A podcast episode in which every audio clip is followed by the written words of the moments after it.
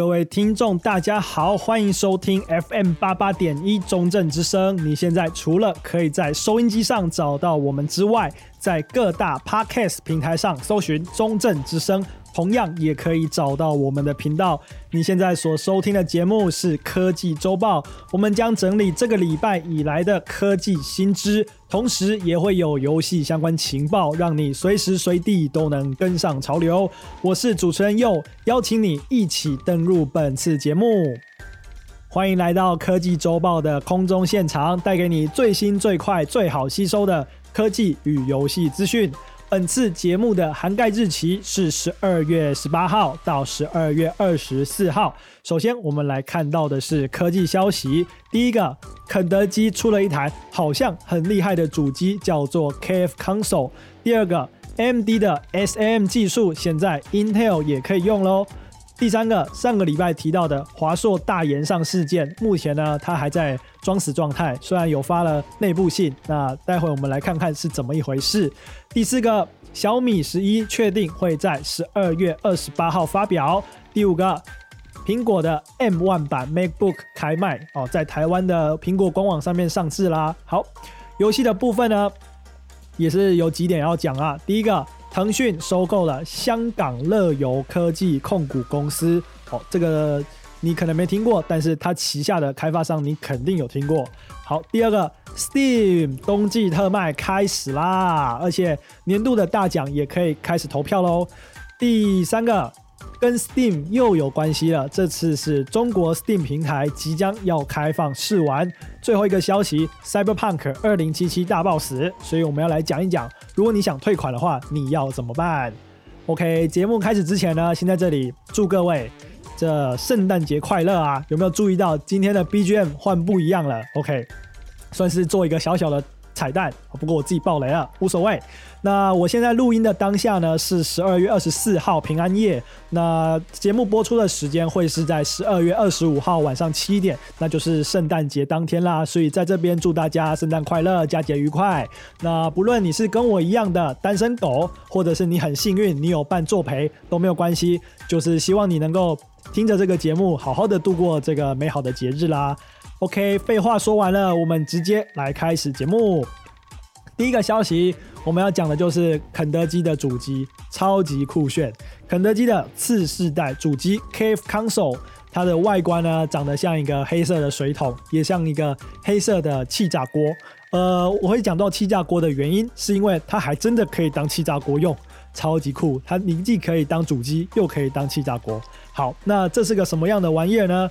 我们的肯德基就是那个肯德基，不要怀疑。那他在今年的六月十一号的时候呢，他发表了一个全新的游戏主机。不过当时只是一支预告片，所以大家都觉得说啊，你肯德基肯定只是开玩笑嘛。而且你开的那个规格到底是什么东西啊？居然还在主机上面挖了一个小抽屉，然后说那叫做 Chicken Chamber 机房，不是电脑机房，是咕咕鸡的那个鸡的机房。好，那这个。Chicken Chamber 呢，就可以用来烤鸡，哇，太创新了吧！而且同时还搭载了这个时脉频率高达十一 GHz 的 Zinger 处理器，支援真四 K 解析度，还有一百二十 FPS 的更新率，而且还会提供跨平台的相容性，所以看起来真的很厉害。不过，如果你有一点点基本认知的话，就会知道十一 GHz 的 Zinger 处理器到底是什么鬼啊？根本就没有这种东西吧？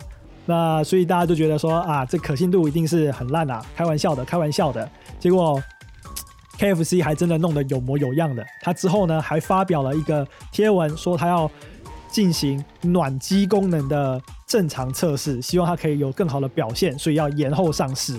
那时候呢，大家又以为你只是在表 二零七七延后上市而已吧？啊，肯定还是开玩笑啦，不是很在意。But but 就是这个 but，到了十二月二十二号的时候。它正式揭晓了这台新主机 KF Console。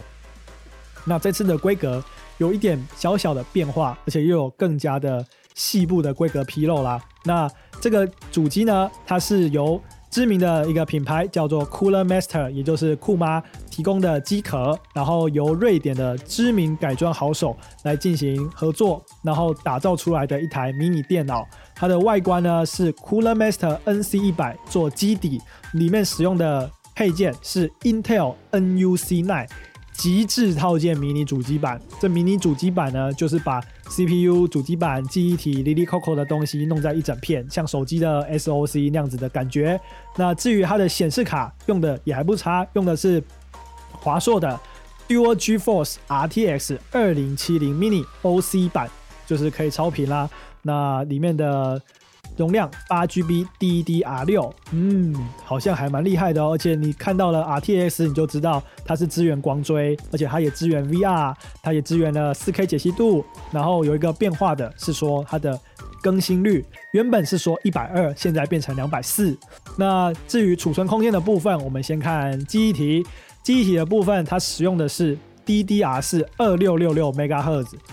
为什么会用二六六六？我也不是很懂。那总之，这就是它开出来的规格，容量还未知。但是按照惯例来说的话，肯定也是能够扩充到六十四的啦。那储存空间的部分，硬碟是 Seagate Barracuda 一 TB 的 SSD 两个，不知道会不会组瑞德林，或者是怎么样的用法。总之就是这两颗在里面啦。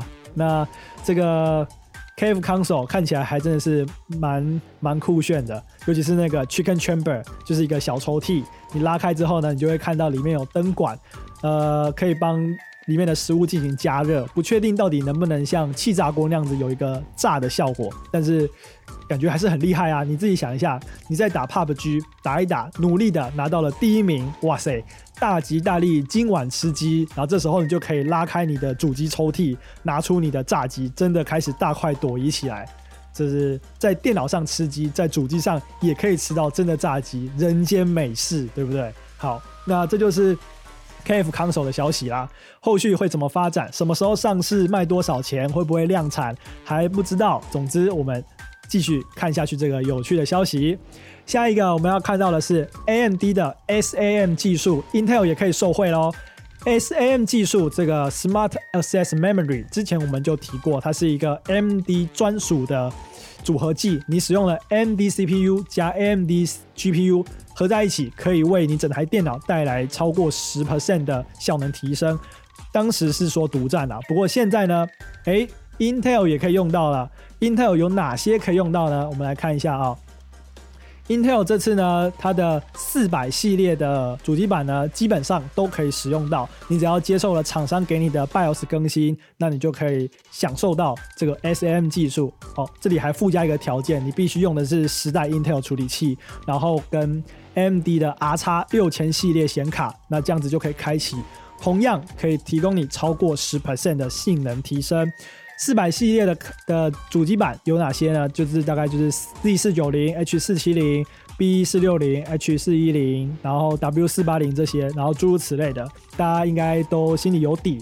那这些未来都会都可以支援 SM 技术，嗯，非常值得期待啊！大家厂商合作，互利互惠，消费者发大财。OK，好，下一个我们要讲到的是华硕的。大炎上事件，目前它还处于一个算是装死状态啦。上个礼拜提过那件事情呢，本来是日本的 ROG 说要跟目前当红的 VTuber 进行一次业配合作的直播，那中国这边的 ROG 知道了之后，非常的不悦，那他们的小编呢就在微博上面的账号啊。用词激烈了一点，然后同时呢，他也向上他的上司进行了回报。那他的上司呢，就对日本 ROG 进行施压，以至于最后这个日本 ROG 的合作案被迫取消。那这件事情闹得还蛮大的，台湾这边算是群情激动啊，看到了中国小编这样子为所欲为，就觉得说啊，你不是台湾的华硕公司分出去的吗？怎么好像你凌驾在台湾这边之上，而且。那个中国 ROG 小编还自称说华硕是个中国品牌，好，那有点像 H HTC 以前的味道。OK，不管这么多，总之还在烧，还在烧，呃，没有发表正式的对外公关稿啊。这个公关危机怎么解决呢？未知。不过呢，华硕倒是有一个一封内部信的披露，里面提到了关于近来的社群论坛上各界的异议与意见与指教呢，他们要以谦逊的心态啊，学习尊重每个人的想法啊，等等等等。那总之意思大概就是尊重、友善、包容，但是他们什么都不会改啊，这个样子啊。但是对外呢，除了这个信之外，哦不对，严格来说信是对内，只是被揭露出来。那对外还有没有什么动作呢？有，华硕的 FB 跟华硕 ROG 的 FB 在今天十二月二十四号都有发文，毕竟圣诞节大日子总是要稍微发个文嘛。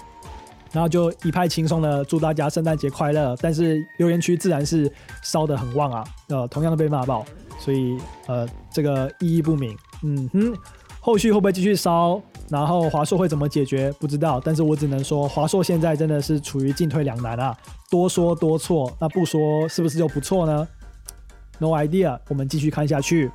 下个消息，小米十一确定会在十二月二十八日上市啦，呃，不是上市，是发表。这位是第一款搭载了高通 S 八八八处理器的旗舰新手机啊！这只小米十一呢，披露出来的消息啊，就除了 S 八八八之外呢，还有提到它会提，它会推出两只两只机型哦。第一款是小米十一，第二款小米十一 Pro。那全系列都会搭配二 K 解析度的荧幕，同样都支持了一百二十赫兹的更新率。来看一下 S 八八八的跑分啊，它在安兔兔上面跑出来的分数是七十四万分，这个分数是比 iPhone 十二的那张 A 十四晶片还要来得高哦，所以 S 八八八的性能确实是值得期待，不愧是高通今年最顶尖的货色。那小米十一今年的宣传标语是二零二一轻装上阵，所以预计它是会减轻手机的重量，毕竟现在的手机。追求屏占比，追求大萤幕，结果越做越大只。那现在应该会走回轻量化，啊，会轻多少不知道，我们可以期待一下。那接着我们来讲一下它其他的规格资讯，有提到它的记忆体应该会有两个版本，八 G 跟十二 G。那其他消息尚不明朗，我们就先不多做预测。大家有兴趣的，十二月二十八号那天可以看一下发表会啊。好，下一个消息，苹果 M1 版的 MacBook 开卖了。在台湾的苹果官网上面，你可以订得到啦。那你现在订的话呢，预估是明年的一月五号以前可以送到手中。也就是说，你在圣诞节的时候买了一个圣诞礼物，但是它会变成你的新年礼物哦，大概是这种概念。有兴趣的听众可以去买一下哦，毕竟 M1 版确实是蛮强的，M1 晶片比 Intel 还来得更有吸引力，效能更好，而且价格更低。好的。讲完了科技消息，我们进一首歌休息一下，待会回来继续讲游戏的部分。那今天要放的歌跟我刚才的那些讲题其实不怎么相关，我会选它只是因为我觉得它很好听。硬要扯关系的话呢，就是说这首歌我也是在某个科技产品的揭露预告片上面听过的，是哪一个产品呢？是 Samsung Galaxy Note 9，这已经是二零一八年的事情了，两年时间一飞就过。好，那总之那时候的揭露预告片上面用的就是这首歌。你接下来要听到的是 LSD 的 Thunder Clouds。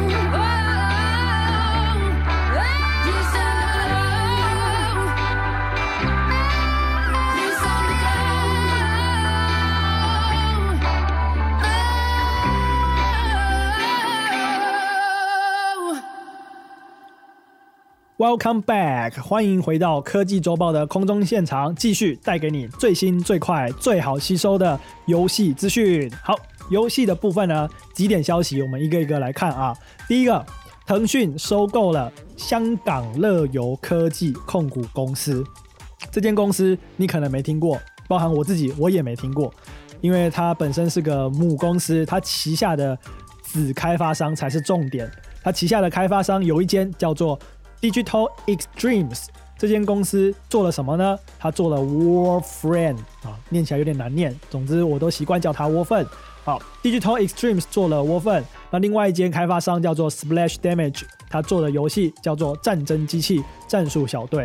这两间开发商还都算小有名气啊。那他在二十四号的时候公布，正式加入了腾讯的体系，成为他的合作伙伴。腾讯的游戏版图再扩张了一页。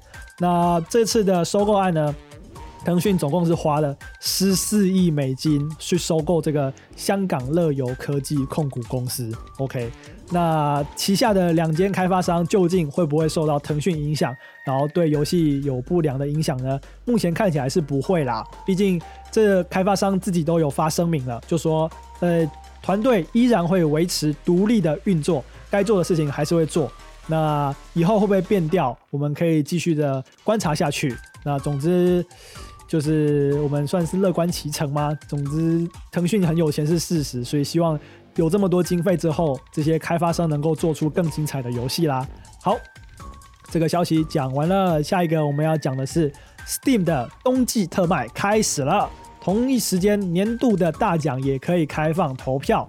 那 Steam 的冬季特卖呢？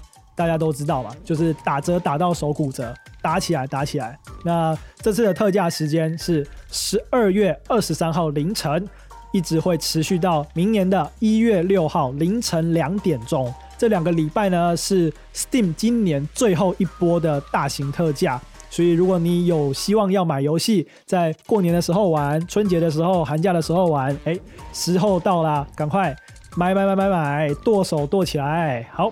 那同时，刚才有提到一年一度的 Steam 大奖进入了第二阶段的候选奖项投票。Steam 大奖呢，总共有十项奖项啊。然后在台湾时间这边，一月四号凌晨一点以前呢，你都可以进行投票。以下快速的朗读一下今年的各奖项以及它的入围名单。第一个最重要的，二零二零年年度游戏《碧血狂杀二：黑帝斯》。毁灭战士永恒、糖豆人终极淘汰赛、死亡搁浅，呃，你会很好奇说，哎，啊，我们的十分之十满分神作《最后生还者二》到哪里去了呢？呃，不好意思，它没有在 Steam 上面上架，所以拍谁你看不到。同时，对马战鬼立马跨模。OK，下一个，二零二零年度 VR 游戏奖，《战栗时空：艾利克斯》、《恐鬼镇》、《The Room VR: A Dark Matter》。Thief Simulator VR，还有 Star Wars Squadron。哦，我不知道我的英文发音对不对。那 VR 游戏我接触的不多，毕竟我自己没设备。但是战栗时空大家都知道嘛，那个永远数不到三的游戏。那恐鬼镇前阵子也很多实况在游玩。好，再来二零二零甜蜜的负担奖，绝对武力全球公式 Among Us、特拉瑞亚、巫师三狂猎、无人升空。绝对武力大家应该都听过嘛，CSGO 这个相当久的游戏，基本上可以说从小看到大。那里面比较有意思的是无人升空。这个游戏刚开始的时候，刚出的时候也是被骂爆。那随着开发商后续的不断更新，让这个游戏呢现在成了得奖常客。基本上你只要看到那种什么长期营运的奖项，你都有机会看到无人升空入围啊。那这就让人想到了二零七七，也是刚出被骂爆。那希望这个 CD Project Red 在之后的更新上面能够继续努力啊。今年当不了神作没关系，明年还有机会，后年还有机会，对不对？好，下一个奖项，二零二零独乐乐不如众乐乐奖，糖豆人终极淘汰赛，盗贼之海，边缘境地三，Deep Rock Galactic，还有雨中冒险二。再来，二零二零玩法创新无上限奖，死亡搁浅控制超预罚，呃，超预限空间，Noita Teardown。二零二零杰出剧情游戏奖，碧血狂杀二，底特律变人，四海兄弟决定版。战力深邃流亡，地平线期待黎明。二零二零难到抓狂的极品奖，Apex 英雄，十字军之王三，Ghost Runner FIFA 二一，GTFO。下一个二零二零杰出视觉风格奖，圣灵之光二，战地风云五，这里没有游戏，漫威复仇者联盟以及黑色高地。下个二零二零最佳原声带。毁灭战士永恒最后一战士官长合集 Helltaker Need for Speed Heat 女神异闻录四黄金版。那最后一个奖项则是二零二零轻松惬意奖模拟市民四模拟飞行二零二零 Satisfactory 无名额爱导弹 Factorial OK，那这就是全部的入围名单啦。没有机会一个一个细讲，大家有兴趣的话，赶快去投票哦，赶快去投票支持一下自己喜欢的游戏。下个消息我们要讲到的同样跟 Steam 有关，只是呢地点移到了中国来。中国这边呢自己的蒸汽平台，也就是特别版中国版的 Steam 即将要开放试玩了。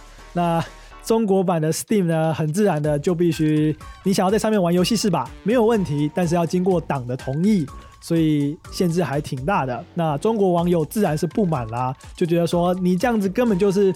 逼我去玩盗版嘛，然后在那边讲说，还讲说 Steam 这样子搞，根本就是把整个亚洲市场都放弃了，呃，不不予置评吧，嗯，毕竟他们现在要买 Steam 上面的游戏，必须靠翻墙出来。那未来他们有了一个自己的蒸汽平台，算是有好有坏吧，只是游戏的限制会有点大。OK，所以我们继续看吧，究竟这个平台之后的营运会怎么样呢？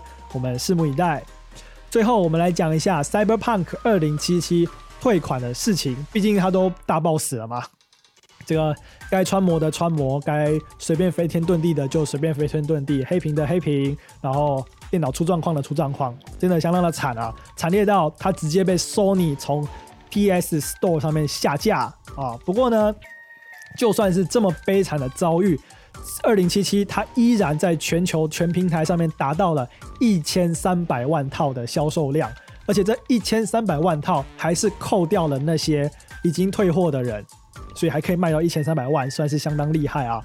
那既然呢都提到了退款，我们就来讲一下退款的事项吧。首先呢，我们先从这个 Xbox 开始讲，Xbox 的。版本你要退的话，限定版本必须是在 Microsoft Store 上面购买的 Xbox One 数位版本才能进行退款。想要退款的人，请登录你的 Xbox 账号，然后前往退款的网页，然后就按照网页上的说明一直点点点点点同意啦，哪次不同意之后呢，你就可以等着后续的处理啦。